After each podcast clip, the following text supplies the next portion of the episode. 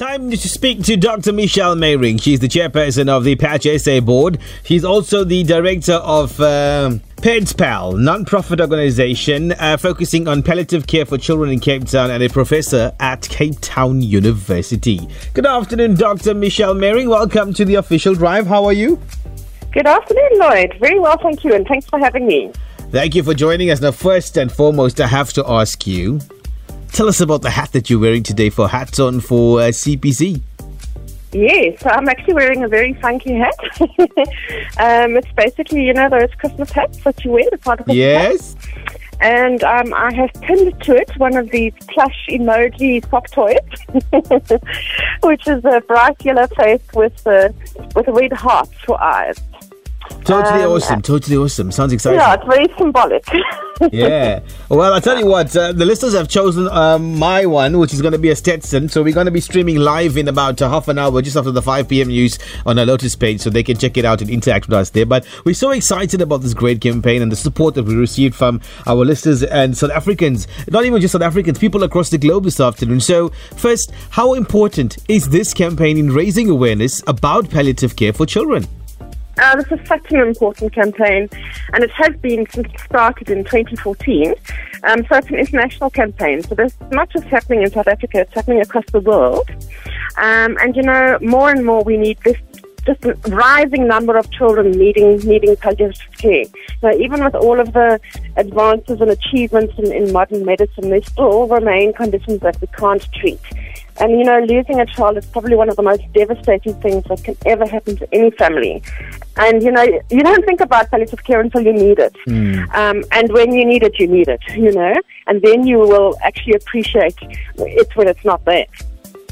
Now, tell us a bit more about the work of uh, Paedspal. Yeah, so Paedspal is an NGO that's based in Cape Town. We're actually situated across uh, Red, the road from Red Cross War Memorial Children's Hospital in the Rondebosch Medical Centre. And uh, we're a multidisciplinary team of professionals. So we've got doctors and nurses and psychosocial practitioners and a music and an art therapist. And we see children um, at the Red Cross Children's Hospital, but also Fortescue and Mowbray Maternity Hospital. And we basically offer a, a very holistic model of care that supports children with life-threatening and life-limiting uh, um, conditions and their families, especially their brothers and sisters and even their grannies and grandpas. Now, Doc, why are you so passionate about children's palliative care? Yeah, I fell in love with children's palliative care about nearly 20 years ago now, when I was a pediatric registrar, so that's somebody who's busy specializing in pediatrics, um, at Baragwanath Hospital in the height of the HIV pandemic. Um, and you know, as a, um, a pediatrician in training, you basically taught that, you know, your job is to save babies. and in those days when we didn't have antiretroviral treatment, we had lots of children die, you know. Uh, and quite frankly, I, I actually got into palliative care because I wasn't coping with all of the dying because we weren't we weren't taught how to how to manage the situation properly. And the thing that I love about palliative care is palliative care says that you know even in a situation that seems desperate, when there's nothing more that you can do from a curative perspective, there's a lot more that you actually can do. You know, we've got pain and suffering that we can manage. We have the family to uh, um, support, and um, there's a hell of a lot that we need to, to do, and we haven't been trained in it. You know.